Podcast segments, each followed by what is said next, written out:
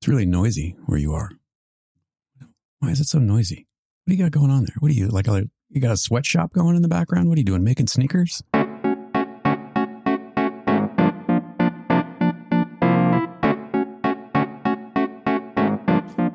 know, I've gotten a few. Uh, speaking of tone, I've gotten a few comments about uh, how how people really enjoyed the uh, the ambience and the walk and talk. Let's lets them know that uh, that we're really out in the world. Are we out in the world? We exist? you sure we're not AI? oh, it's gonna kill us all. uh, two things. One, I know you feel like you're an overachiever, Jeffery, but Am the I? but the, but the wo- lately. but the woman who won Miss America last night is a 22 year old uh, second first lieutenant second lieutenant in the Air Force. Went to the Air Force Academy, graduated with a degree in astrophysics, and is currently at Harvard going for her master's in public policy. Wow, good for her. And she's Miss America, you know, and works out all the time. So So, uh, what you're saying, if I'm hearing you correctly, Yeah. Bill, and I think I am. Uh, when I was a kid, when I was in high school, I had an Air Force Academy recruiter who lived across the street. So, I think what you're saying is, had I taken him up on his repeated offers to get me into the academy, I too could have been Miss America. that's exactly what I'm saying. Yes.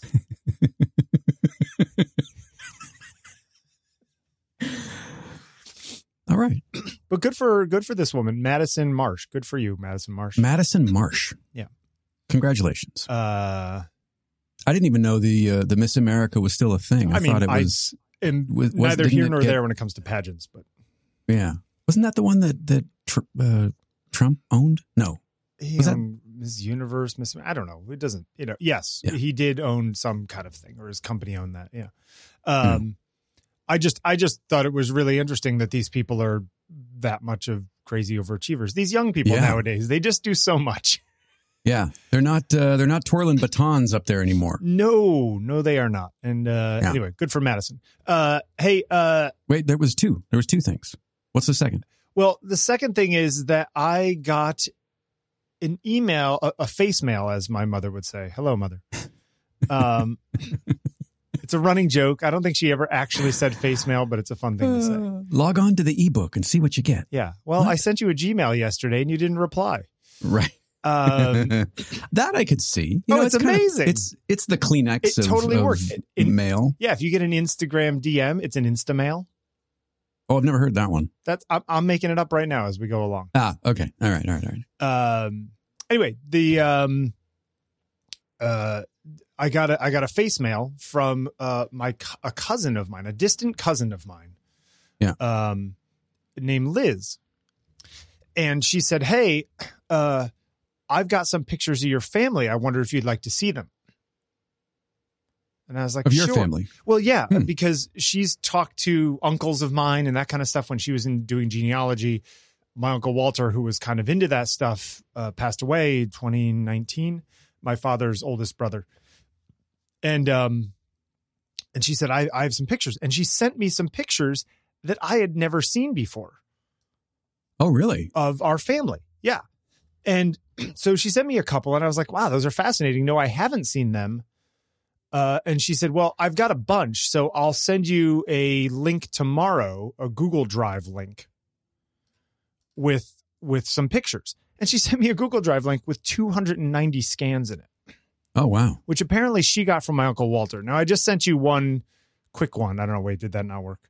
Uh, uh, she, she sent me a, uh, uh, some pictures Oh, wow. Look at that. of the family, That's a family photo. My like gosh, it looks like you're all in court. pho- right? And my fa- my father's second from the left there. Uh, it's like you're all applying to be a Supreme Court justice. Yeah, and then you know, here's a picture of my father in the middle here in the argyle sweater here. Uh, I'm Oh, assuming yeah, at look at college or something.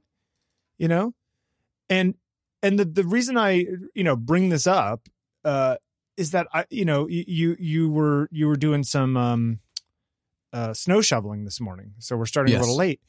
Yeah. And in the while I was waiting for you, she sent me this stuff and I downloaded them and I've been staring at these 290 photos. Now, they are from my uncle Walter, and my uncle Walter was the eldest. So the majority of the photos are of my uncle Walter as a kid. Is that him in the photo with your dad? Uh, no, that is not actually. Uh, let me see if I can find one of my uncle. April 65. And they've got it looks like, is that a canoe? Yeah, it's a canoe Yeah, on top which of a car. means my father would be 20, which means he was probably in college at the time. That would, you know, pretty much add up. Look at that swank bike. Look at that. Pee Wee Herman would be envious of that thing. Look Yeah. that thing.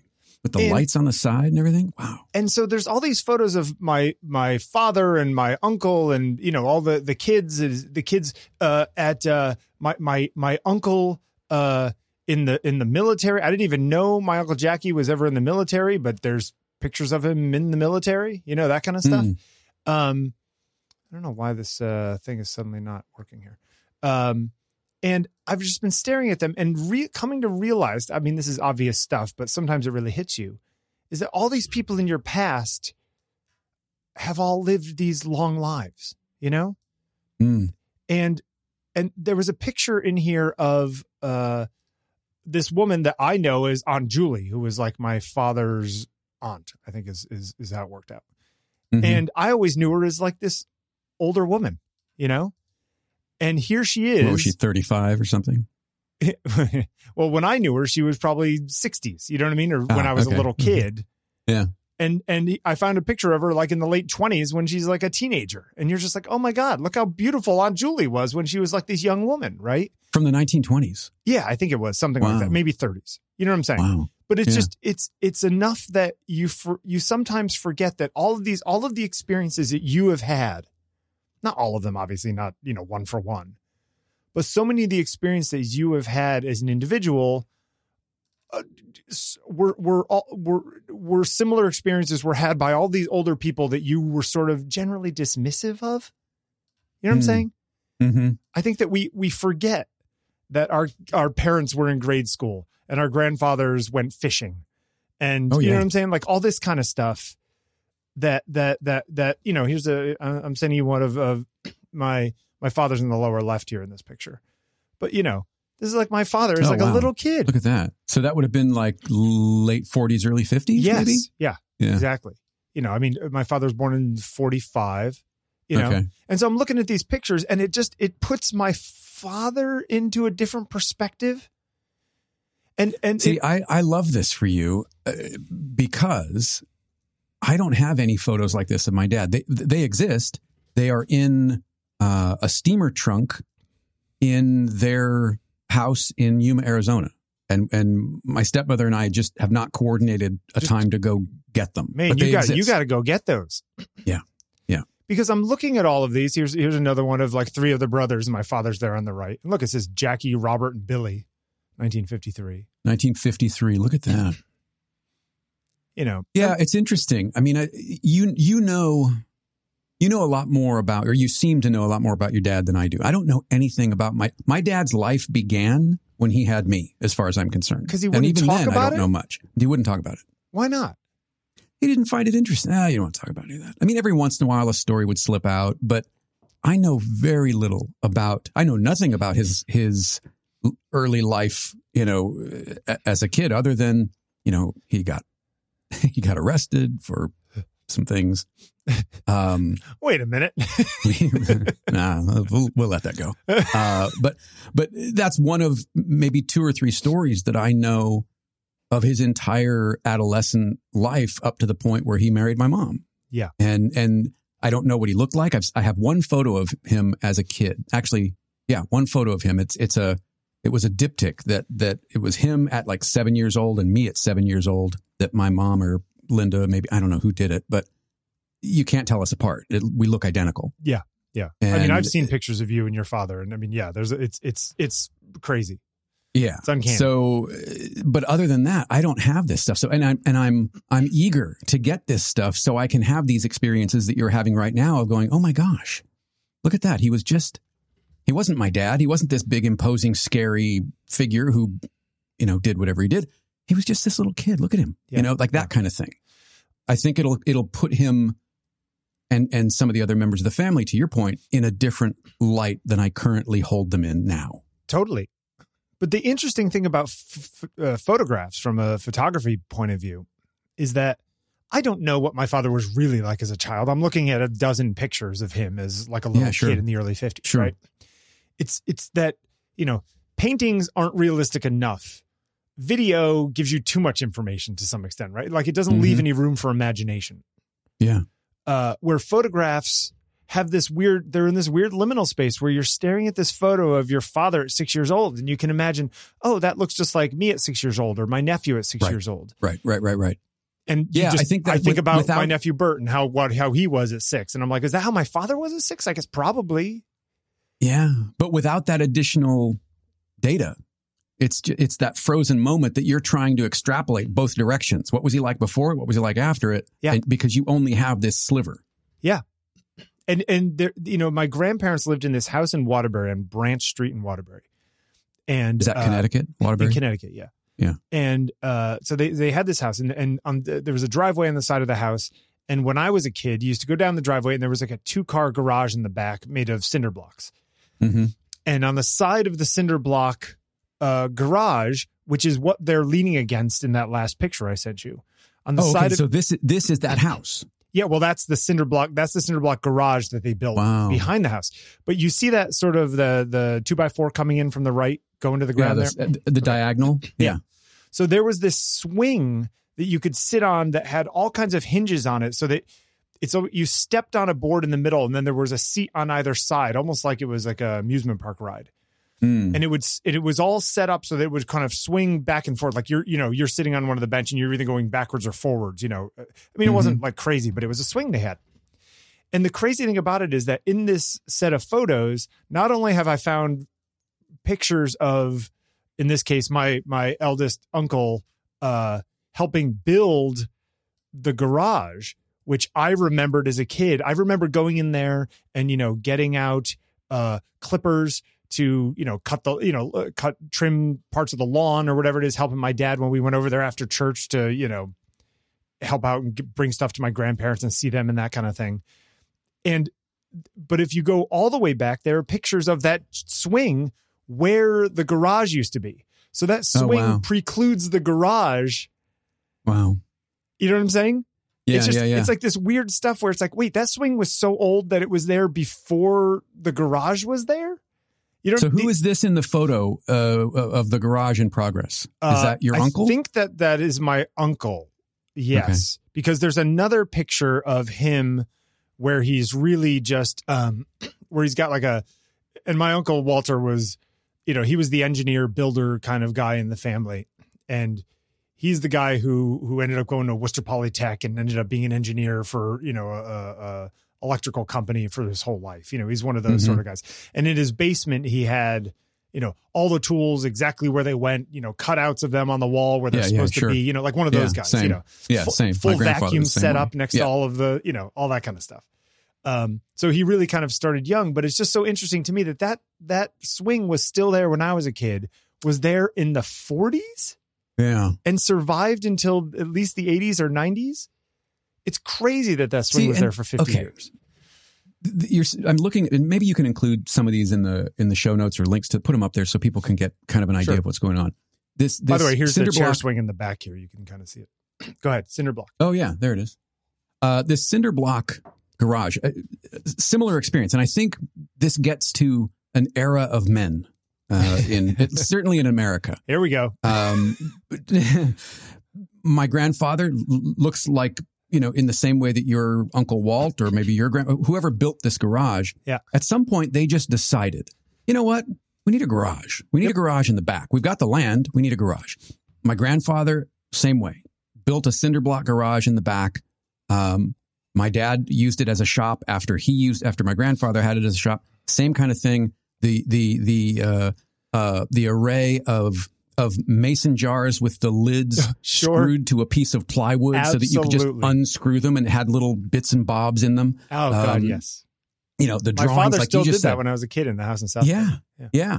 Uh, so it, it- there are these common experiences, at least in post-war America, that people of our age, and I would I would imagine specifically sons of our age, um, are are privy to, even though it, we're in different parts of the country, we're in maybe different socioeconomic classes. And we were Uh, getting it one generation down. Yes. Know, Yeah. we were seeing the the sort of archaeological remnants of that life. Yeah. I mean, they they decided they wanted a, a fireplace in the house in Azusa. So my grandfather went and got a bunch of bricks and some mortar, and he and my dad built a fireplace. Yeah. They you know knocked out a part of the wall and they just built it. It was like it was no big deal for them. And I two things. One, okay, the balls just to go. You know what? I'm going to build this thing. I'm just. I, how do you do it? I don't know. How difficult can it be? It's bricks. You put one on top of the other. You put some stuff in between. You're done. You know that that level of folk knowledge that I think has largely been lost as generations have. Well, I think there's also building codes now.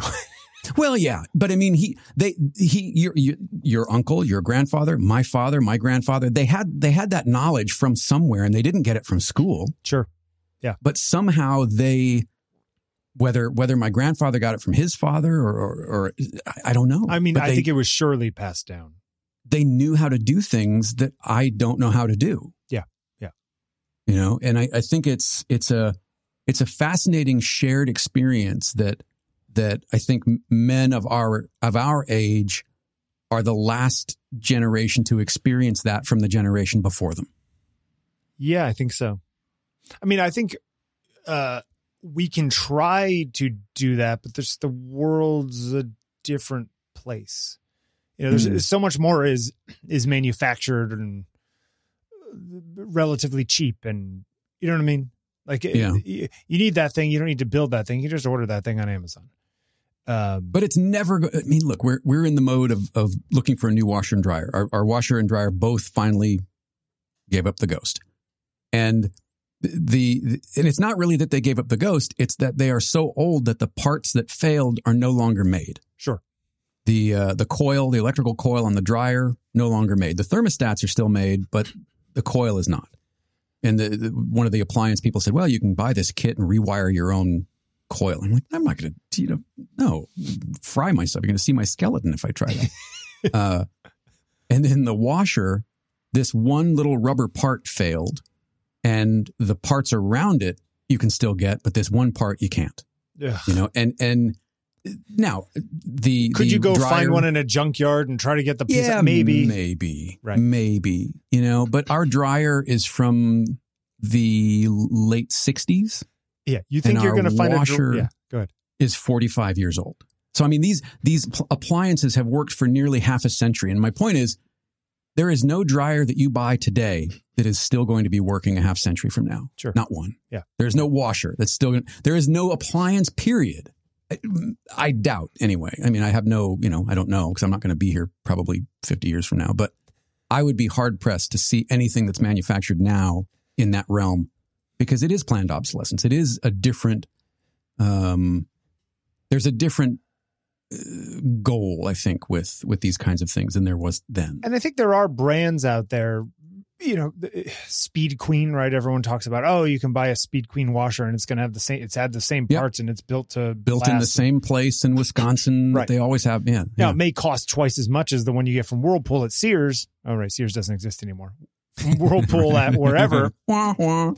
Uh, you know, uh, we have a, a, a dishwasher in our house, Yeah. and you know we rent, so the dishwasher is not a high end fancy dishwasher. Um, it's you know our dish or our our old dishwasher died. We had a you know old GE one and an old GE range uh, uh, oven that's from the probably mid '80s, right? So that's 40 Yeah. years old, right there. Um, and uh, it, the, the the the pilot lights on the range are starting to go, and we got to get that thing replaced. You know, they're gonna put a new one in or whatever. And our dishwasher the other day, we opened it up, and it was all standing water in the bottom, like it wasn't draining. Oh, So Conrad and I are like, all right, let's figure this out. And so we sit down and I look on YouTube and I find someone who's taken apart one that's very similar to this GE thing that we got five, eight years ago, you know, that got installed. And and you know, oh, you put a screwdriver back here and you pop this tab and this thing comes up and then you unscrew these things and you get to this thing, you know, like that kind of thing. And I think how many people I mean, like we did it. We spent two hours. We cleaned it all out. We couldn't actually find anything that was clogging it up. We ran it again without anything in it with like one of those cleaning tabs. It was even more standing water the second time. Then we said, well, you know what? Before we go calling the super, let's runs run it with vinegar and baking soda in there. Some Mhm. people suggested Maybe that. there's a clog upstream. It's not the dishwasher itself. It's something yeah, it's, upstream in the it's- line. yeah, it's it's it's the probably the drain that goes under the sink, right? Yeah. Uh, but that line I didn't want to unhook from there and make a mess, so I was just like, all right, well, sure, let's try that before we get into taking apart underneath the sink. And uh, opened it up, and it was dry in there, like drained. Huh. So w- the vinegar, Whatever and, that and was, baking yeah. soda helped. Now, the reason I bring this up is that how what percentage of Americans would actually go through any of the stuff that I just said, Uh, very low. Yeah. Yeah. Right? Very low. I mean, I, it involves having is- the right tools and it involved, you know what I mean, like being handy Yeah. enough to pull these things out and not be too scared of doing it, I guess is the other thing. I love the idea of fixing things, and I get that definitely from my dad. You know, our our dishwasher is from 1957. First dishwasher was the dishwasher they put in when they built the house. It's a it's a So KitchenAid Supressa, I think Su- Suprema, Suppressa, something, and it still runs like a top. The the the thing that has failed is the coating on the wire racks. So the wire racks are starting to rust and disintegrate in places. So if if if anybody out there has wire racks for a vintage uh, KitchenAid dishwasher or has a line on them, please let me know because that's the only thing it, it needs. It's mechanical. It's all mechanical. You can hear the thing when it runs, like all the little timers going, Yeah. and it's yeah, yeah. brilliant. Um, I don't want to replace it. I will if I have to, but I really don't want to because I love the idea that it was it was chosen by the former owners. Oh, I can actually, I actually see one of these uh, on the internet, vintage one, hundred dollars. Somebody's selling it on uh, on uh, Instagram or on uh, Send me a link. eBay rather. Send me a link. Uh, sure. Uh, yeah, and I mean, and this isn't you know old man talk. I this is just it's just really interesting to look. As much as we fear looking forwards and we are worried about ourselves, sometimes it's fun looking backwards. You know, Superba. That's what it is. Not a suppressor. is that the one or similar? It, it's very similar to this. Yeah. Yeah. It's not an all stainless steel front, but it's very similar. If I could, where is this? I would go get this. Fayetteville, Georgia. You could drive to Fayetteville, Georgia. That's not that far. That's a ten hour drive. You could do that. Oh, the, oh, the, oh, the, the racks look great. Are you get Are you getting into these racks? Is that are that gotta- is that what your racks you look got a, like? You got a nice rack. Um, yeah, these are, these, it's very similar. Little different front panel. Um, this is, this looks to be maybe a later But that would be worth it just for the racks if the racks were the same. Racks are, if you can find them, A, they go quickly and B, they're very expensive. Now, the thing is that, you know, my mother has, you know, redid her kitchen five years ago and has a really fancy, super quiet dishwasher, some, you know, high end, whatever the latest cool Yeah, high end dishwasher. Bosch. Yes. something. Yeah, like that. and you click it closed and you can barely hear it running. And it works really great. And you can clean it and whatever. So there there is stuff out there that might be quote unquote better. Right? Yeah. Um, But that's that subjective term. yes, of course. Of course. M- my from from my definition better is not necessarily the one that's quieter or that has 15 different modes like these new washing machines they've got 12 different wash modes and they're wi-fi enabled and bl- like i don't need my washing machine to ping my phone to tell me that my clothes are done Right, right, right. Yeah, you, can I just turn all of that off, please? right just all of it. Just turn it all off. the, the internet of things is not a thing for me Oh yeah, yeah, yeah. I am so not interested in having my light switches connected to. You know, I, I don't need that. I need. I need my thing to work. hours. I can I can use this. I can use a switch. You think it's ten hours away? it's 10 hours away it's 659 miles 10 hours and 1 minute Wow, I said mm-hmm. ten hours on a lark. trip. I didn't know I was actually that accurate. Yeah, road trip. Oh, look look what you go through. You go through Raleigh, Durham, you go through Greensboro, you go through Charlotte. This would be a lovely trip. Look at that. You go through Richmond, of course, which I love Richmond. I think you should call these people up. You should make this happen. Do a little road trip Wait, and just Fayetteville? Oh, record just south some of Atlanta. conversations. You can Yeah. go to Atlanta. You can you can uh uh uh go to the Coke Museum in Atlanta. Look at that. Uh, Atlanta's where I first saw Nine Inch Nails. And how was that? Back then they were only seven inches. Yeah, right. Uh, it was right. It was either just before or just after Pretty, Pretty Hate, Hate Machine came out. Yeah. And so it was what, 89? Yeah, I mean Uh, that's they that's opened up that's for Peter Murphy. That's the OG, right? Yeah, it was great. They lowered Trent down out of the ceiling. He was like all bound up. he Yeah. was just like, "Ah!" yeah, it was great. hey, when you, you know, last week you you sent me a picture of uh your office. You you moved your workspace around a little bit. Oh yeah, yeah, yeah. Oh gosh, it's so much neater too. I, I love it. Okay. Unt- well, I love it now until we build the other one. So Okay. Well, uh, th- th- Dun, dun, okay. dun. Yeah, exactly. Yeah. Okay. So you you you you are you in there now? Or are you talking to yeah, me? yeah, yeah. This is this is where I this is where I do it. you used to have a different separate spaces for your computer and your painting, correct? Still do. Yeah, Okay. the, still do. The, the the where I'm at right we have we have a, a full basement in our in our house and the two the two rooms at the hmm, north south uh, east side of the basement there are two spaces. Um You're both Elton John and Bernie Taupin. yeah, the space that I'm in now is actually the space that Mr. Bessman who built this house used as his wood shop. He built all the countertop or not countertops, the cabinets Okay. and the built-ins around the uh, built-in storage around our fireplace all was built in this room that I'm sitting in now. And next door, which is where I paint, that was all of his wood storage. and and and this is all sort of cinder block built foundation. Uh, so yeah, concrete floor, cinder block on two sides. We had we had the ceiling drywalled. We had two of the walls drywalled.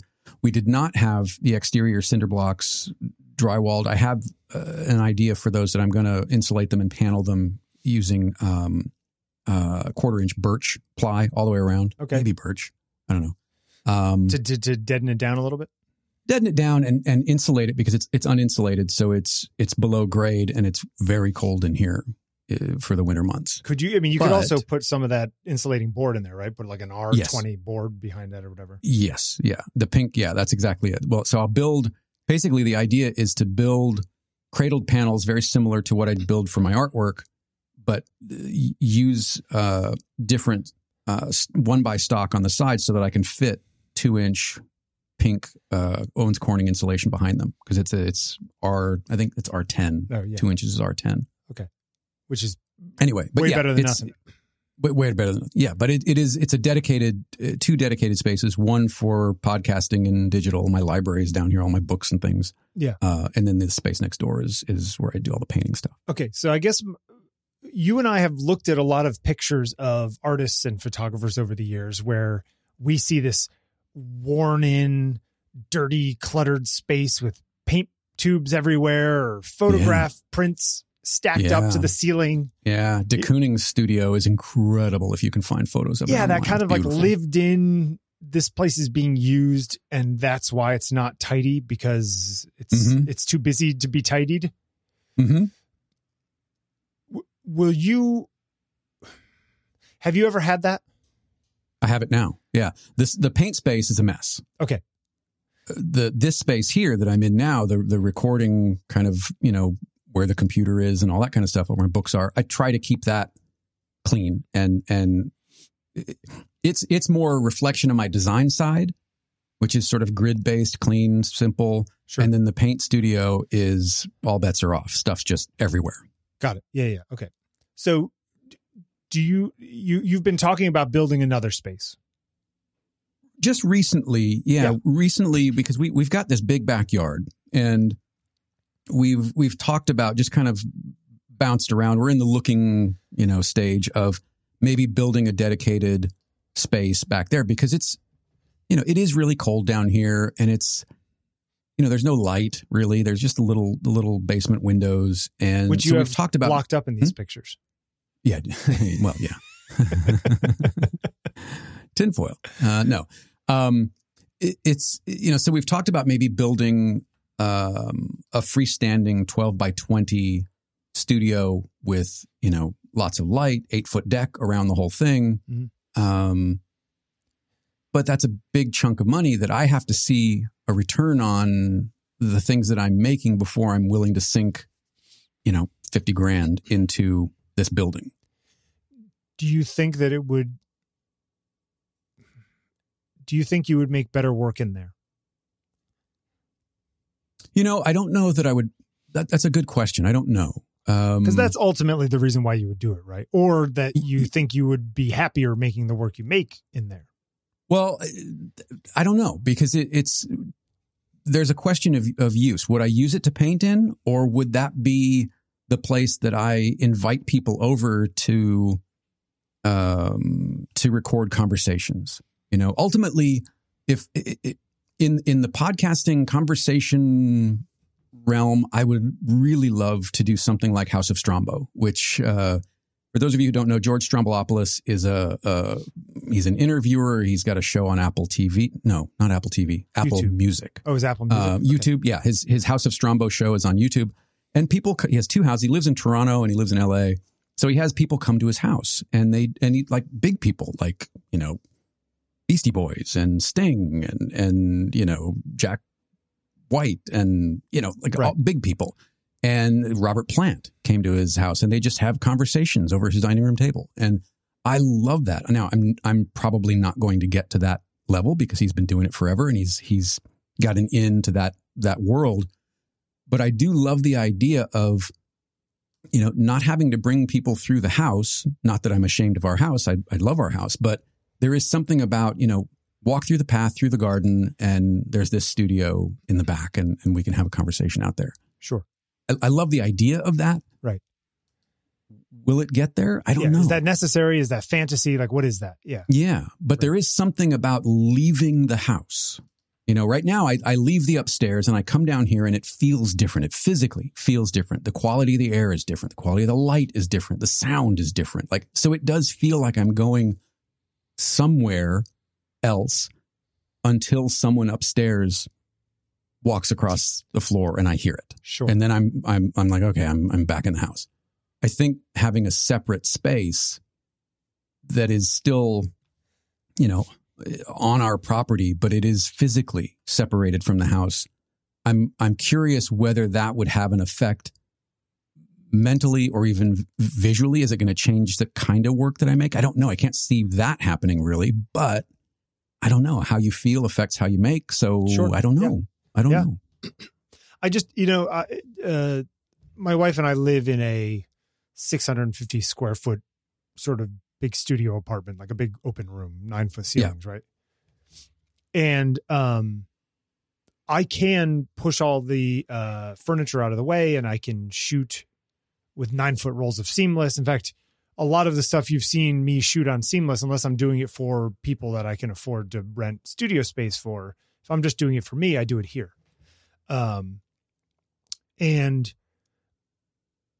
you know, we we've been talking for years about trying to find a place to buy. Of course, you know, we're in the most expensive place in the world to buy real estate. Um, but sometimes I worry about buying somewhere because I don't think that I'm going to like it as much as our little thing that I've lived in for 20 years that feels settled in, in a way. You know what I'm saying? Like it, the space has become me as much as I become the space. Yeah.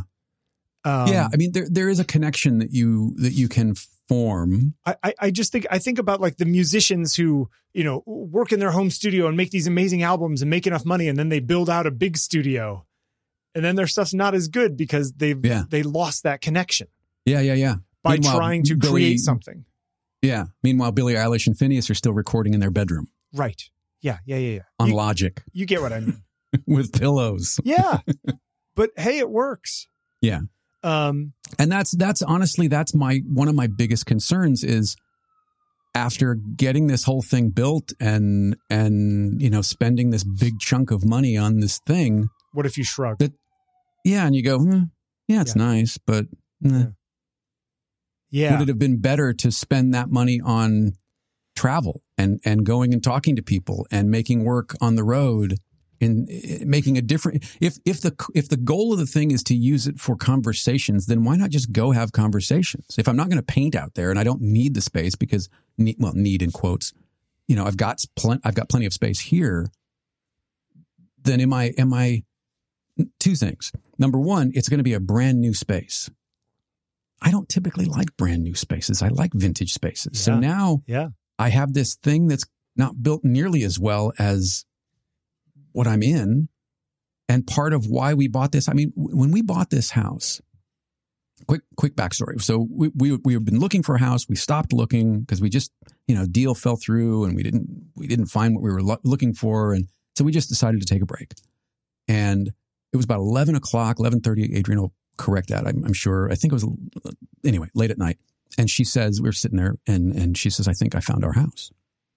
And she showed me the link, and it uh, it had either just gone on the market or it was just coming up to go on the market. And uh, so we we were still in our pajamas. I said, "Let's go look at it." So it was only you know a mile away or a mile and a half away from where we lived before. So, So we came up car. here, hopped in the car, came up. It, it had been vacant. Um, the owners had had moved out, and we drove up and we looked inside and we went around the back and on, onto the deck. I mean, it was like kind of creeper, but there was a there was a mama deer like laying in the backyard uh, under this tree, and and she didn't get up and run away. She just kind of looked at us as we were, you know, going up and looking around. And we called our realtor uh, and said, "Please get us in to see this thing like tomorrow." And we walked in, and there's a there's a view from looking through our dining room into the sunroom into the backyard that is it's it's really breathtaking. I mean, it, it is a beautiful space. And we went, yeah, this is the one we want. That was it. And uh, there was another couple. They were looking at it and they wanted to gut it and and do their own thing with it. And the listing agent said, you need to write a letter to the owner and let him know that you how much you love this house and blah blah blah. And they were off. The, the other couple was offering significantly more money. So we wrote a letter to uh, to Mr. Bestman, and they they chose us. And we you know we haven't done really anything in the way of we've upgraded the electrical panel, but we've kept it visually the same way it was because we loved it. We love. I mean, I think I told Adrian, I said, "I'll die in this house." Like this. That's how much I love this space. Now, part of that though was the fact that Bestman, you said his name was Yeah, Mr. Bestman. Mr. Henry Bestman, and his family had lived in the house. If they had built that house in the 1950s or whatever it is, and it had remained vacant but up kept up for that long, would it still have the same thing, or was it sort of the ghosts of the people that were there before that sort You know, of I gave don't- it bones? I think it was the latter. I really do. He was an engineer, uh, worked for the National Weather Service. He he was a, a- on U boats in World War II. I mean, we got a ton of stories out of him. Um, his wife was a painter. Um, Is he still around? we, and uh, he last I heard he was 104, still living in a facility in Olney, an assisted living facility in Olney. I don't know. I owe his daughter uh, uh, an email message just saying Happy New Year. Hope you and, and your father are well. Uh, but little things like he he he had his son drop off the original blueprints for the house that he and his father drew. It's great. So we have those. Um, his his daughter brought over a folio of Mrs. Bestman uh, of her paintings and said, you know, pick a few. They're yours. So we have a few of her original watercolors that that she did, and and it just so yeah, I think the the provenance and and and and the ghosts of of who came before us contributed to how much we love this space. Right. So so building a new one may or may not have it's not going to have that same history. No, it's and it's not going to be built as well. It's not going to look the same. It's not. So there's just there's that question of what am I really doing? Sure. Am I am I losing some of the the juice, the the the ethereal sort of mojo, if you will, that I may or may not get, real or imagined, by being in the space that he and she were in? Mm-hmm. to go into this cold sort of manufactured space that might have better light, but that's about all it's got going for. I, I don't know. I don't know. You're not really selling it, Jeffery. I know.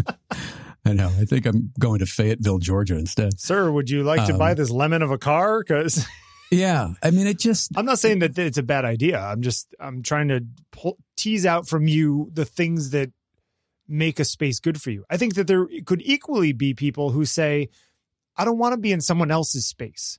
I want to start my own space from scratch and grow it from there. yes. You know?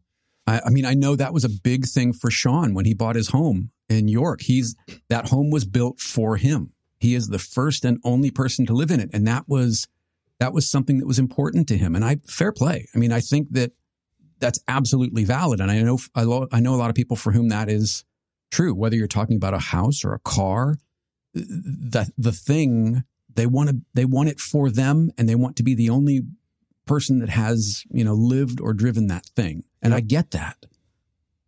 I just tend to not be the same way No, when it I, comes to a I lot of things in my life. um, I mean, you've before here when you were in Mhm. California or whatever. What, what kind of space did you work in there? One of the little I bedrooms in the had apartment. um I had an apartment and it was it's actually the longest place I I had ever lived um in Rancho Cucamonga. right. Um the apartment complex is called Sycamore Springs and it is on Archibald Avenue, 7113 Archibald Avenue. I lived in three different apartments in that complex. I just kept, you know, I started in a small one and then I moved up to a bigger one. Um, there were little streams that ran through it. I had pine trees and a little stream with a waterfall right outside my my bedroom window, and it, you know, it was a two bedroom with uh, with a balcony that kind of wrapped around, and it was it was kind of funny when I moved in there. I think it was six hundred and twenty or six hundred and forty dollars a month rent, and they for whatever reason, Bill, they lost my my paperwork or or something, but my rent didn't go up for like 12 years. oh, okay. And they finally you know came and said, "Um, yeah, here's the thing. You haven't had a rent increase, you know, in 12 years. So you're going to have to make that up." And I'm like, "No, I'm not going to. That's not my you can't blame that on me because you lost all my stuff." So they steadily, uh, I think under California law, you can raise it, I think 10% a year or something like that. So they started raising it every year, uh, which still was way less than what market value was. Sure. But I really liked that space because, you know, the apartment itself wasn't anything to write home about. It was nice, you know, um, laminate floors and, you know, nice appliances, whatever. But it was, it was the people around me. There was a great little community of, of, of people in my little area of the, of the, uh, the complex. Um, and then the, you know, the trees and, and the little waterfall. And it was right next to the, the path where I rode my bike. Now, did that space Uh, feel conducive to you? Uh, yeah. In fact, that's where I made a lot of the original stuff when I when I started again in 2007 or eight. Um, that's where all that stuff was made. It was made in a bedroom um, on uh, um, an IKEA, which I man, I wish they still sold this table. It was a metal table with a tempered glass uh, uh, tabletop Okay, and cool. man, it was great. Oh, such a great table. Um, wouldn't fit when I when I moved. And I had my I had an Epson seventy six hundred printer that I used to print all of the emulsion transfers, and then I bought uh, an Epson thirty eight hundred, which I used for a long time, uh, and then had to leave both of those behind when I moved. Uh, I, by the way, dropped off my R3000 Epson that I bought I saw probably at the beginning of the show. Get rid of it. Ah, I saw that. Hey, which which building did you live in? I see 7125, 7121. 7113 was the main address. Uh, what, what are you looking at? I'm looking at uh, Google Maps. There's I'm looking down on the buildings. Apparently, like each building had a number. Okay. Uh, let might be look. wrong. 7113. I'm just curious. It was uh, north north side of the complex. Yep. Um, I feel like we're in those movies like Enhance, Zoom in, Enhance. yeah. Zoom. Uh, hey, it's Jeffery on. on his little uh, thing there. Yeah. Oh boy. Real time, kids. Hold on a second. It's good stuff, right? This is It is. radio. It's radio. okay, so if you if you're looking at the complex, I okay. Are those all garages around the outside edge? Yes. So uh, th- that was the other thing. Had a garage. So you the the one uh the second building uh you know what? Here. Uh let me just send you this. Okay. Anyway, it's it's the north side against the garages. Yep. Um kind of away from things. Okay, I got you. Uh and it was great. It was great. Yeah, Yeah. it's it's it's just so interesting that sometimes I think, oh, maybe I should try to find space that I can rent where I can have my computer and my cameras and all my gear there, and I can go there to shoot. That'll be a different experience than working from home a lot of times. does working from home impede you getting work done because it's it's your home and you don't you're like oh I don't want to spread everything out and I don't want to move everything like is no there some that, that doesn't impede me but i do find that i have more things to uh waste time on here you know? Yeah i'm Yeah. more likely to to to futz around or oh the bed's five feet away. Let me just lay down on that for 10 minutes. Or you know what i mean? Yeah. Mess around on the internet or whatever. Do that kind of nonsense where i feel like if i was in a space i may use it more but i've never had that kind of space for myself because it's just i mean that would be like a whole other rent you know and i But don't would- need would studio space be- as much as a lot would that be a better compromise than spending 4 million dollars on a new apartment? Yeah i don't know. Yeah it's a good question. I mean the apartment has other advantages of course um yeah sure. but um yeah i don't know.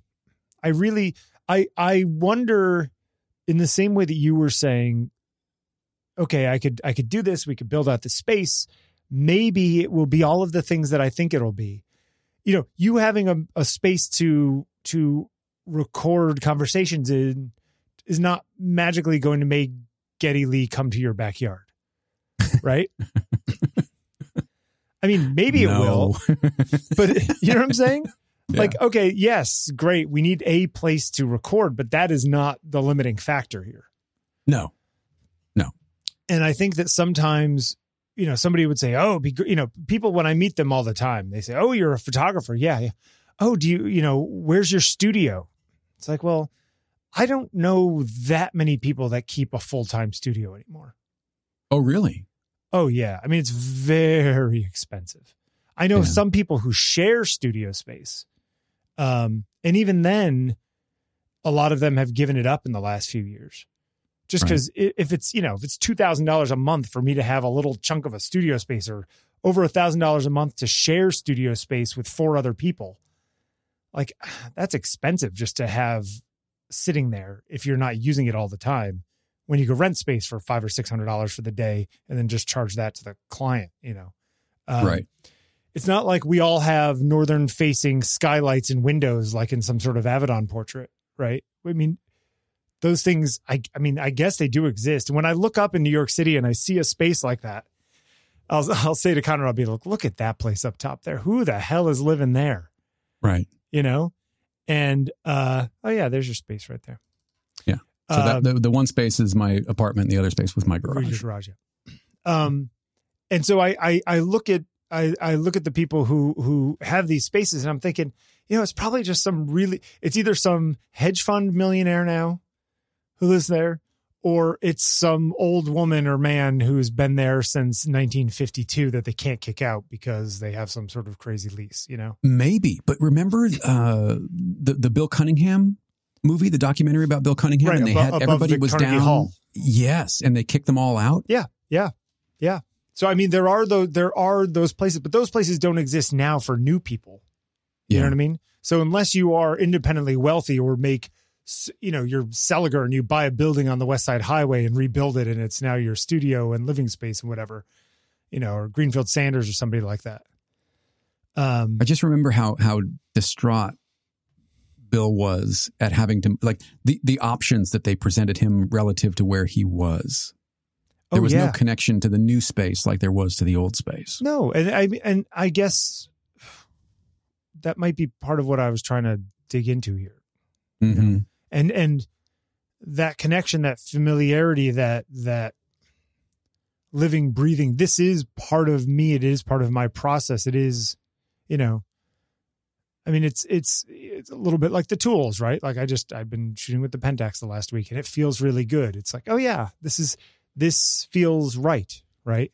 Um sometimes you know any sort of friction and the friction may be there's too much light in this room and that bothers Mhm. me you know the Mhm. friction may be there's not not enough light or you can hear people upstairs or it's too cold or whatever but then i think about the, the you know the the the scenes in the pollock movie where he goes out to his barn and he puts wood in the thing trying to warm up the room in the wintertime because it's just an uninsulated barn Right.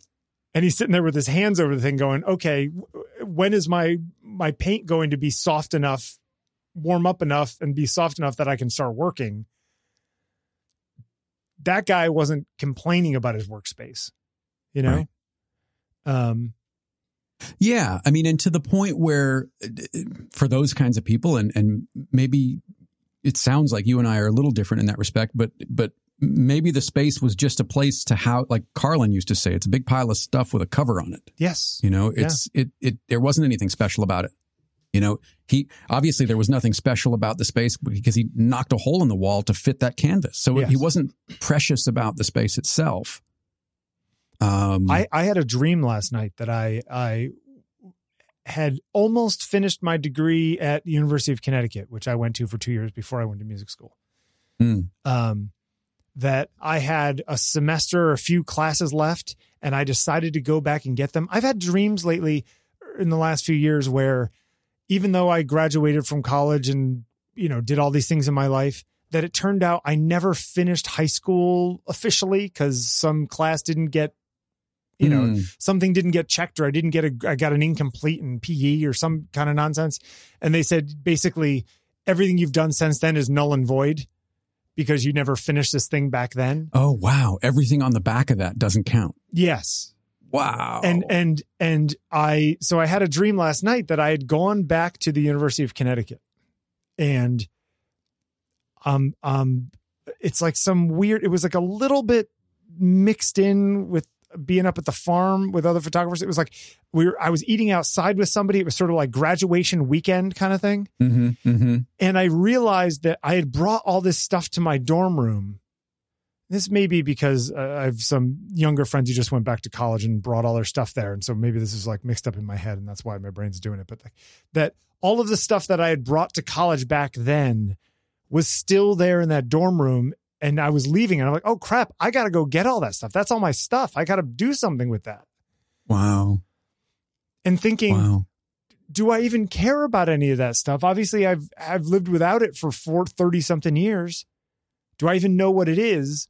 But if I don't go back and look through it, maybe there's something. And I'm not a person who has tons of stuff. I mean, we again, we live in a 600 square foot apartment, Right. but in my head, it's like I had this um, fear that I was going to be encumbered by all this stuff, and yet couldn't let it go simultaneously Hmm. anyway, this is dreams, whatever. People don't like people talking about dreams, but I just think Oh, they don't. to, to your point about uh, the stuff things, right? Like the whole, it's just, a, it's just stuff with a roof over the top of it. Um, so much, so much of our lives is, you know, I sometimes I feel like I should print out more of my images, like make prints and just have them in boxes. But then I think, why? Then I have a bunch of boxes full of prints. What the hell good is that going to do? There's another Yeah, well, thing to put print on out, a you shelf. don't have to print out everything. No, of course not. You mean like get a 11 by 14 of all the things I finish and just stick them in a box? Yeah, and and maybe don't- maybe don't put them in your house. Maybe put them in you know a, a storage space or or a, a post office box or something where it's you know or send them to your mom. Yeah. I My mean, she's mom's listening right now going, don't you send those prints to me. I don't want your prints in my house. yeah, come on. Yeah. I don't know. It's, it's a, I don't know. It's a, it's a, it's a lot to think about, but I'm feeling, I'm feeling nostalgic today and, and not nostalgic for an older time.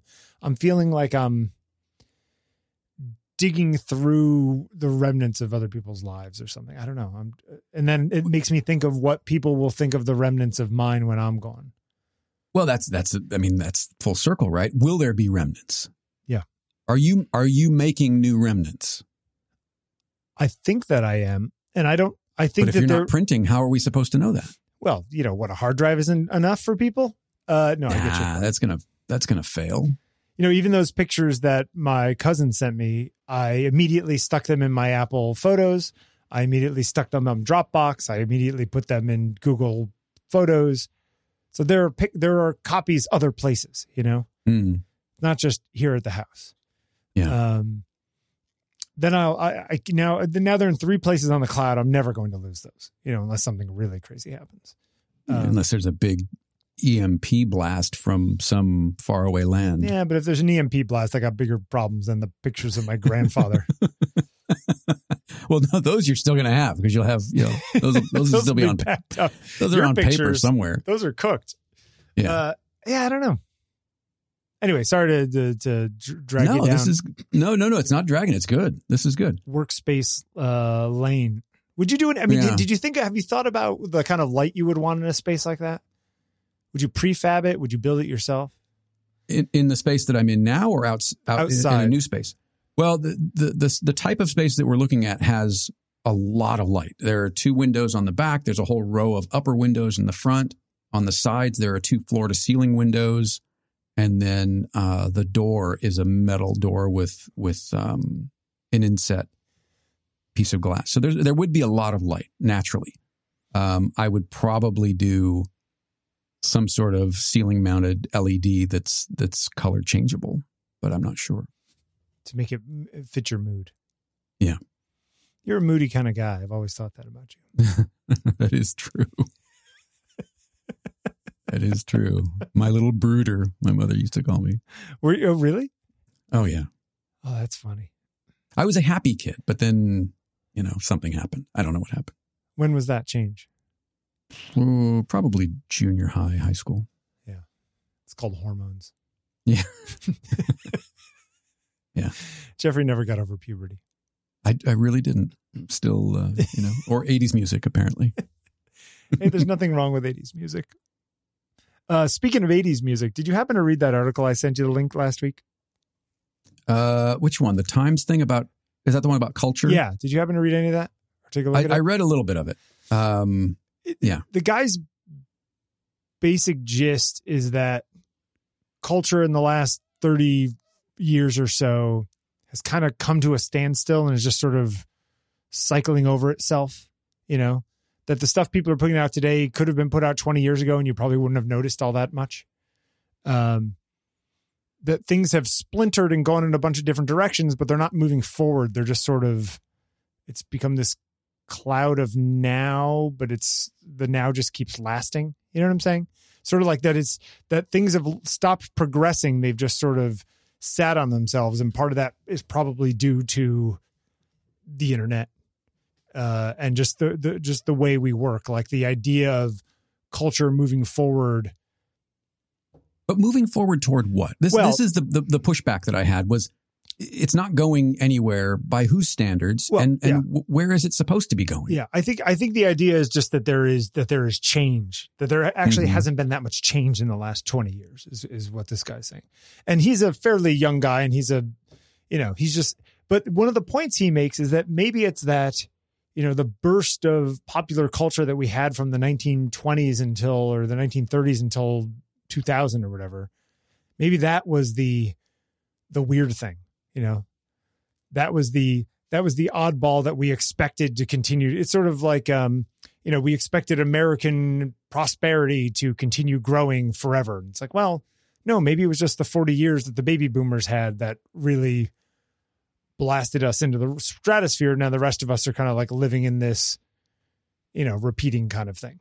Um, I just, thought- I just thought it was, do you think, I guess, do you see not that you and I are these giant contemporary art mavens or anything like that, but do you feel like the things around you are doing new things or just sort of rehashing old stuff? I mean, that's the classic trope now, right? It's like, oh, all we can do is make sequels and recreations of things from 20 years ago. And, you know, I mean, I think there's a part of it that's that way, certainly.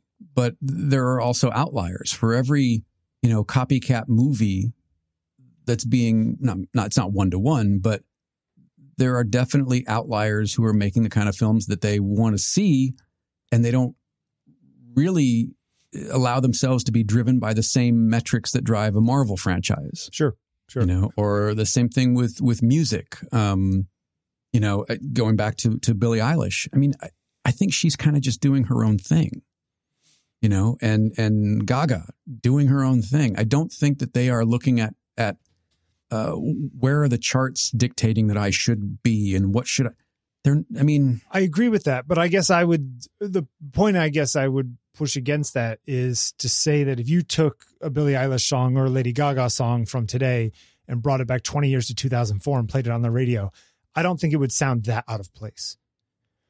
I don't think it would sound the difference between 1955 and 1975 in music, for example, on the radio.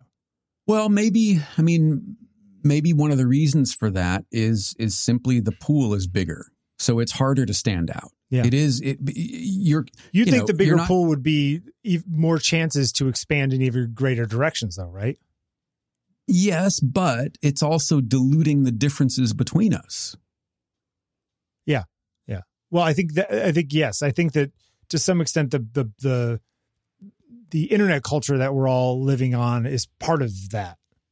You know, Um, yeah, I mean, I, I think there's certainly a part of that. You're you're being bombarded with with so much stuff, Yeah. so much input that yes, it becomes very hard to stand out because you can at any moment of any given day you can go, oh, I saw something like that, you know, an hour ago or a day Sure. ago or a Yeah. week ago, whatever it is. Yep. Um, whether it whether it is or isn't fundamentally different, it's it's close enough that your brain goes, oh, you know, it's a you- we're pattern recognition machines, right? So at some point you're going to go, oh, I recognize this trait of this thing in that, whether it's a sound or a, a visual aspect or or something. Right. I, so I think it, it it gets harder. The the more the more players are on the field, the harder it is to see the star. sure, yeah, yeah, yeah, yeah. I don't know. I mean, do you do you think about uh, the last week? I went and spoke at a, a class. Oh, no kidding. Yeah. Where was it? In New York? Uh, yeah, this uh, NYC Salt uh, class. It was- Ah. it's a bunch of younger kids Good for you. Congratulations. That's cool. Yeah. And one of the kids kind of called me out. he said he You don't shoot on manual. well, yeah. Actually I do, but okay. I shoot on a real camera. Uh uh no, but he he's he asked he raises his hand and he says um you know, do, basically do you look at what the kids are doing nowadays? Right? Um That's a good question. I don't know that you and I have talked about that in a while. Do you? Um, in as Not, much as not going back to looking at pen or No, going yeah, back yeah. to looking at like, in as much as stuff comes across my feed, yes, Mhm. but most of it I find is still looking backwards, right? Because there's nothing new under the sun, right? Like no one's really making anything that is dramatically different. Um, and a lot of the stuff that people is sort of in now is not stuff that particularly speaks to me aesthetically. It's you know flat lighting and and uh, on camera stuff or lo-fi images for the sake of lo-fi, right? People shooting with all these old digitals and that kind of stuff. Um, and I said, yeah, I mean, I, I look at stuff, but it's not really my style. And he said, I don't. He said something along the lines of, you know, I don't, I don't want to offend you. And I was like, okay, no, no, no, give it to me. Here it comes, though. Yeah. and he's just like, well, he's just like, your images, he's like, your pictures are, and I think he was going to say, look old. But then he sort of revised himself say- say to that say again. that they Say were that timeless. Say Like, that again. I think he was going to say that they looked old. Your photographs. Yes. That the style in which I shoot, or maybe the. I worry a lot about detail and like I want it to be right in my definition of right. You know what I mean? Um, But what if your definition of right isn't well, not right? not not right in the sense of correct. I just mean that I want it to be a particular way, and I want things to be really refined, and I want to work down on the sandpaper, and I want to, you know, have it the way I want it. Where uh, I think he was implying that a lot of people now they're like, they're it doesn't matter if that sky is blown out over there because this is this is the picture we were taking, or or it doesn't matter if we have the resolution is really good or it's noisy or whatever like that that that that the kids now are less worried about those things than I am. Like I want things to be um really technically correct but I think he was implying that that that sort of uh uh, uh that feel that look is sort of a, a um maybe no one cares anymore. yes it's passe. Yeah. um and I said, yeah, I mean, that may be true. it may be that the pictures that I take or the look of the images that I take is not interesting to younger people in the sense that it's not edgy. You know what I mean? Like I, I, de- I would never put myself as edgy or cool or or or avant-garde or any like I'm not I'm not that guy. I've never been that guy in visual stuff. I've never been that guy in music stuff. I think I've told the story once when I was at Berklee and the one of the professors I was in a synth class and we had to come up with sounds on a this was uh I guess it, was, I think it was a six operator uh FM synth so like a DX7 kind of thing. Like a DX7, yeah. And um, Classic. Yamaha. Yep. and we were using uh, Vision and Galaxy to uh, sequence and Galaxy to like record, like to, you used to have to save patches on, you used to have to send them via MIDI to your computer into this thing called Galaxy, and then you could save the patches there. And you could recall them into Galaxy and then send them to the to the synth to bring your your your sounds back. This is all. This is like a class you had to take. I was never a big synthesis guy, but this was the class. And as one of the assignments, we had to write music with one of the sounds we had made. And in front of the class, this is like one of the worst things ever. The, in front of the class, the teacher, the professor basically said to me, like, oh, I can't exactly remember the words, but basically the gist was listen to that schlock you made. You're, you know, what are you just making syrup and and stuff for television advertisements? Like basically he was just like crapping on what I had made because it was too saccharine for his taste. Mm-hmm, mm-hmm, mm-hmm. And he kind of he he like went a little overboard and kind of made me feel like crap, especially because I was there on a partial composition scholarship at the school. So I was just like, I no, I can I'm I'm writing what I want to write. If you don't like it, that's your problem. Um, because I can't I can't make myself write music like someone else. I write music like me, you know?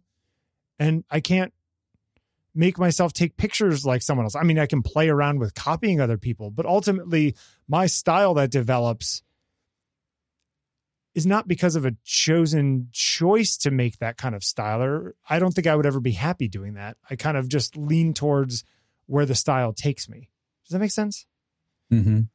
But if, if the style to, to play devil's advocate Sure. and to kind of kind of come in where this kid sounds like he was at, if if your style isn't where The world the is style going. is going, Yep. Do do you try to change that style? Yep. Or do you relegate yourself to being of a different time and and letting it just sort of fade out and and being okay with you know the the I make these kinds the of pictures, smaller- not those kinds of pictures. Yeah. yeah and the and and and the smaller maybe audience at the moment maybe it'll come around again right that's the other thing Yeah, is- or if is- somebody needs pictures like mine, I'm the guy to go to because I'm the guy who takes Right. those kinds of pictures. right Like, you become a specialist after the fact yes, yeah, and I think that that's where I tend to lean Mhm. because I mean we've talked about it a number of times. It's like you can't fo- you can't chase these things. Yeah. I'm 49 years old. I'm not going to shoot the same stuff as a 22 year old, nor should I. In the same way that you know, Irving Penn was not. He was alive when Terry Richardson was taking all this stuff with on camera flash. He didn't suddenly pick up an on camera flash and start shooting that way. That's not. You, I mean, I, I'm sure he could have. I'm sure he was perfectly capable of doing so.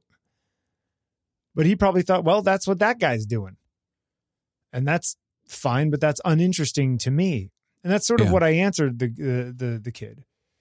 Um, You know, I wonder if it might be worth. I mean, we we're kind of coming up against the end, but maybe for another episode, would it be worth talking about at what point do you sort of cut bait or lean into something that maybe isn't as comfortable as as you or you're not as comfortable doing it just to see where it goes.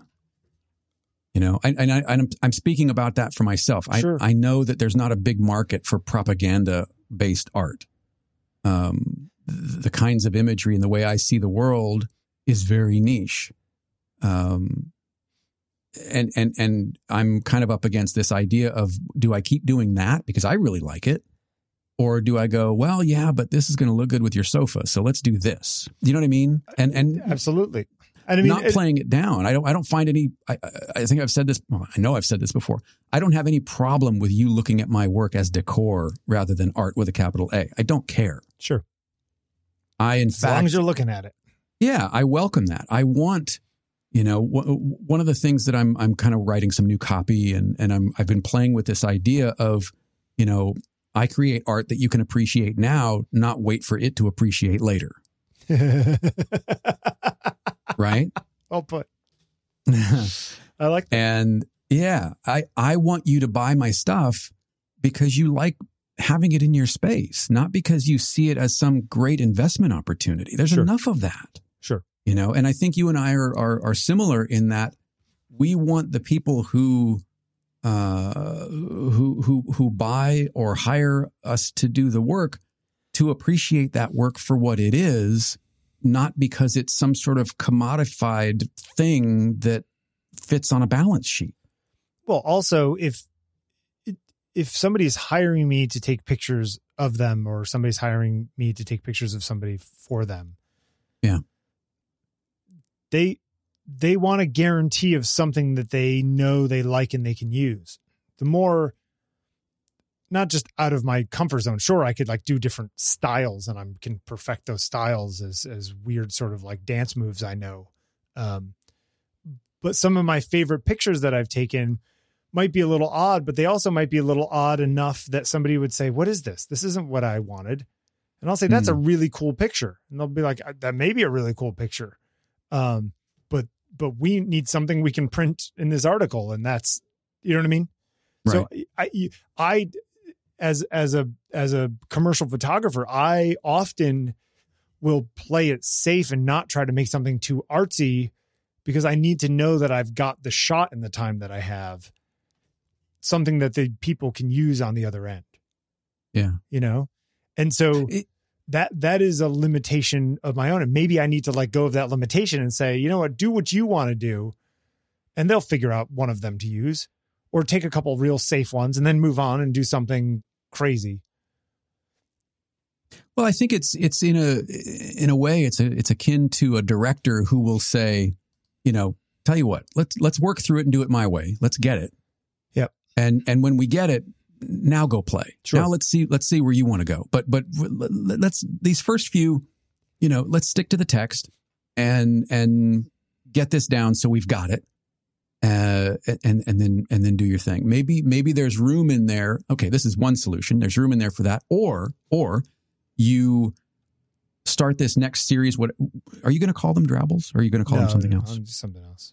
Okay, so it- it- I'll, can I use Drabbles just so Sure. it's a shorthand that we both understand? Sure. Okay. So this next series of Drabbles that you're going to do, maybe you lean into those and go, this is me doing me without any sort of uh, uh, brief or expectation that's external. And, and I'm doing this because this is A, what I'm good at, and B, this is what I really enjoy doing. And if you connect with A or B, I'm your guy. Yes. Yeah. Now the question But is this is what it- I'm going to do. but will anyone respond to that? Ooh, that's a good question. And, and I mean, that's the that's the sixty and how and how loudly question. are you going to yell that? Yeah, It's the the the noise floor is pretty loud. yeah. I mean, it gets us back to the, the top of the conversation where there's there are so many more players on the field now. Yeah. Right. Yeah. So how do you how do you get noticed? Because there are a lot of really good players out there too. That's the other thing is that the I think the the the level of competition as as people are able to learn more, as people are able to uh, experiment more, because digital's cheap, right? Sure. You don't have to spend thousands of dollars on film and processing to get quote unquote better at your craft. It's easier from the standpoint of it doesn't cost as much, so you can do more of it. Uh, so I think that that that that has raised the level of of the competition. You're no longer, you know, the keeper of this magical knowledge that maybe artists and photographers once were. Yes, absolutely. But uh, but I just I you know, sometimes I, I try to write, you were saying you were writing some copy for yourself Mhm. that I, when I tend to write people, and this is going to be potentially my own weakness, but I tend to write them and say, hi, I'm so like, not necessarily this, but this is the general like sentiment, right? Is Mhm. hi, this is me. Nice to meet you. I'm good at what I do. You should take a look at it and you should hire me. Right. You know, th- not that, but that's, that's sort of how I feel like I can most accurately represent myself and not feel awful doing it. Cause I think that I'm good at what I do. And I think that I am a good person and you should hire me and blah, blah, blah, blah, blah. But maybe there's some room to replace good with something else because lots of people are good at what they sure, do. Sure, sure, sure. That's not the differentiator that you bring to the table. but I wonder if You- the if the different but but I wonder if the thing isn't me saying, "Hey, it's me." More just like, "No, Bill Wadman's portraits are a force of nature. You should hire him." Do it like a third person kind of thing. You know what I'm saying? I always tend to feel like I am filling out my first cover letter for a job right out of college. That's how it Right. always feels to me when I'm Yeah, whenever I'm yeah. pitching people. And I'm not that person. I'm a fairly accomplished professional in this field for almost two decades. Why Hmm. do I feel like I am still 25 years old? because the bar is always moving around expectation. Yeah, probably. It's it's the it's it's But whether the that bar is moving or not, that sh- I shouldn't react to that, shouldn't I? I can't do anything why about the bar. you're always on you're always on uncertain ground. You it's it's hard to know what is being expected. Sure, Right? but it, do you think me giving more attention is going to let me know what is expected? Wait, say that again. I'm sorry. Is is me giving attention or trying to figure out what's expected actually going to give me an answer, or is that just whether I I don't know whether what I I'm doing is accepted or not? I'm never going to figure it out anyway, so I might as well just plow ahead and say, "I'm your guy. Here I am doing my thing." And whether, you know, some kid who's 19 years old thinks that my stuff looks old, well, you know what? There's some other person over here that says, wow, that stuff looks really old and I love that look. Right? Mhm. I'm using old, you know. Yes, I'm Yeah. almost I mean, I think ultimately it's it's. I mean, it goes back to this thing my mom used to always say. It's a numbers game. Yep. If you're showing five people your work, you know, it's the social media game. If you're posting once a day, three times a week, you lose. Yep. Just just by the very nature that you are not being seen by only posting once a day, three times a week. It's not that your work is bad. It's not that I'm not saying you lose because you don't have talent or skill or heart or drive or But who can be whatever putting out three things a day that is of a quality that's good enough? Or maybe that quality doesn't matter anymore. Yeah. And know that your work is getting seen by two to three percent of how many people follow you, quote unquote. Yes, right. right, Whatever. And then means. of those two to three percent, they have to be on the platform when you've posted it in order to see it, or it gets pushed down. So it's there. You're, you're there are so many. You're you know you're fighting on multiple fronts, yes. and and unless you are flooding the system. So unless you're sending out tons of of you know RFPs or whatever it is that you send out, um, you along know, with a hundred thousand other people. yeah, then then you lose, and it has nothing to do with your ability. So maybe, but maybe playing that game is a losing battle to begin with, and you have to, you know, play a different game to get in the back door somehow. Maybe I don't know. I don't know what it is. Conversation, you know, we can continue another day. I just thought, I just, I just thought it was, yeah, it was interesting. Although after the thing, the same kid was just like, "Hey, wait, can I see your camera?" And he was like playing with it. He's like, "Oh my god." Even your camera's old.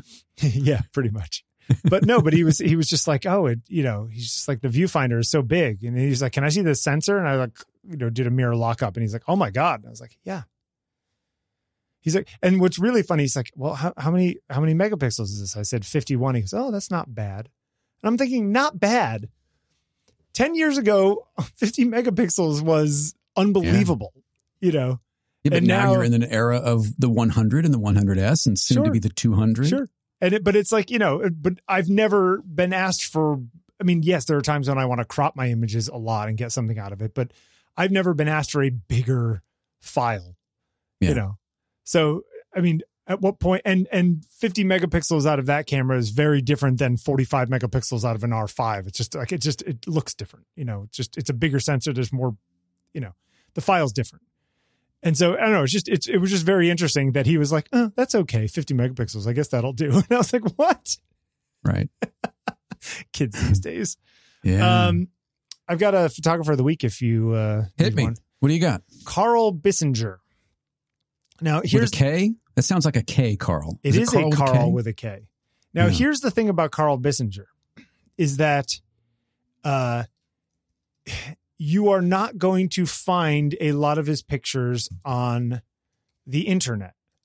Now, we were we were uh, we were emailed by Neil Perry suggesting this a couple weeks ago. This guy. Yep. Yep. He made a book, The Luminous Years: Portraits in the Mid-Century by Karl Bissinger. Bissinger. Uh, and I ordered the book. I got it for like 14 bucks on Amazon. And it is Oh. really good. Um, now if you if you look up Karl Bissinger, a photographer, and you go look at some of his if you go look in the Google images, you'll see a bunch of his pictures. Not as many as there should be, but you'll see some. You know what I mean? Where you can see it's a lot of you know actresses and and writers and you know it's it's the it's the standard Truman Capote pictures Right, that right, kind of right, stuff right. but they're really really well done um and Hmm. and really nice and it's just interesting to me that this guy i've never heard of him have you No.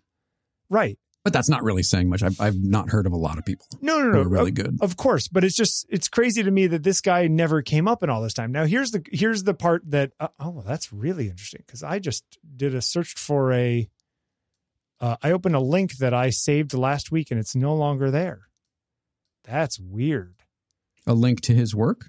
Yeah, hold on a second. No, it was a link to an article, uh, which was hold on a second. Do, do, do, do, do. It was a link to his uh, uh, his some uh, uh, University of Delaware. Oh my God! Look at that. That link no longer is there. Can I look at an archive of that link?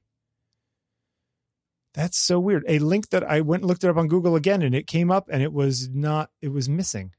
That's so weird. Okay, here we go. Here's here's another version of it. It says uh, Karl Bissinger papers, 1950 to 1974, and it was from an it was from the University of Delaware, and it was something like 40 linear feet of his papers. Oh, wow. that they have uh which just is crazy to me. And it was all of his correspondence all of his jobs and and and and invoices and all this kind of stuff. And it it kind of dovetails with what we were talking about at the beginning is there is a record of this person and the work that they did for 25 years or 30 years uh, he died in 2008 was born in 1914 died in 2008 so he was around a long time and he did other stuff. He was a he was a restaurateur and and a peace activist and all this kind of stuff. But I just found it interesting that you know somewhere on shelves at the University of Delaware is like forty feet of his correspondence, Wow. and yet you look on Google where you think a lot of stuff is, and Yeah, there's barely any. there's barely any. And I just found that it's it's both fascinating to me and frustrating. You know. Hmm. Um, anyway, if you look through there, you'll see some images that are just really simple, beautiful. You know, guy sitting outside of a door, but it's Montgomery Right, Clift. you right. know what I mean? Like looking really cool.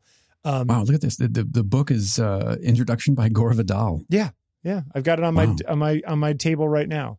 Do you, uh, do you see the picture? If you do a Google search, Karl Bissinger photographer, and you see Mhm. like the fourth picture in is this uh, uh, picture of uh, Chaim Gross in his studio, 1950 or 1951. And he's got like a he's like leaning forward on his knee, kind of with his hands in his uh, across. Yes. Yes. Yes. With the yes. Uh, stovetop- kind of a, a yeah patterned uh, floor. Yeah, and you just look at this Yeah. kind of stuff and you just think, man, th- you know, these are these are the kinds of studios that you and I have talked about, though, right? You know that these Yeah. people are working in. Um, oh, oh, the one, oh no, that's a different one. Uh, uh, oh, that that is really cool too. Um, here, I'll send you this one. Anyway, just wanted to put him up there and say that uh, thank you uh, for Neil Perry sending this in because I think it's a really good one. Um, I'm sending you a, a link here. Okay. There we go. This is the one I'm talking about.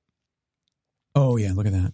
See, I I love this kind of thing. I, I when I was teaching Photoshop, I had uh, a student named Kevin Knight, Okay. who was a photographer, still is. Um, and he was doing this project called Creative Spaces. And, and Kevin came out of music. He was an A&R guy for record label and he knew a ton of people in the comic book and graphic novel industry. And he would go around and photograph them in their studios. And they were just the coolest spaces. Not perfect, not, you know, clean, not, I mean, just, Yeah. but filled with character. Well, if you and had I, I strung that up- project. if you had strung up a light across your place down there, you know what I'm saying, and turned it into like, look at this guy's crappy studio. I mean, this is or this guy's kitchen. It's like, you know, none of our kitchens look like this. This was a 1940s, 30s, 20s This kitchen. is a great picture. Uh, Chaim, Chaim, Chaim Gross in his studio, 1950, 1951. Oh yeah, Got a chisel in his hand. yeah, Come on. yeah. And look at the next one down, Jean Maurice, where he's just like he's like leaning against a freaking uh, uh, milk, Oh, look at that. Yeah. right? Wow. But that guy looks cool as hell. yeah. you know and obviously either there's no lights or the guy had one light because a lot of them look Max like there's Weber. one light of Oh my gosh. Existing. Look at that. yeah Edward Anyway. Steichen. Yeah.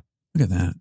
Wow. he shot a lot of people Hmm. anyway putting that out there go uh go do a search people i'll put a couple links in the show notes but there's less i couldn't find a single page that had a bunch of great images that were the ones that i wanted to show you know what i mean Yeah.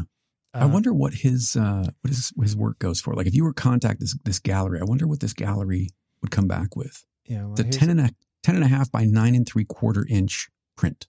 Gelatin silver print. how much do they charge I don't know. You have to contact the gallery. It's in New York, the Staley-Wise Gallery. the old contact the gallery trick. Right. uh, yeah, there's like uh, like uh, this, this one. One last one for you here is this. Uh, I uh, put this last link. Look at look how cool this lady is in the front. She's an actress. I, I looked her up the other day.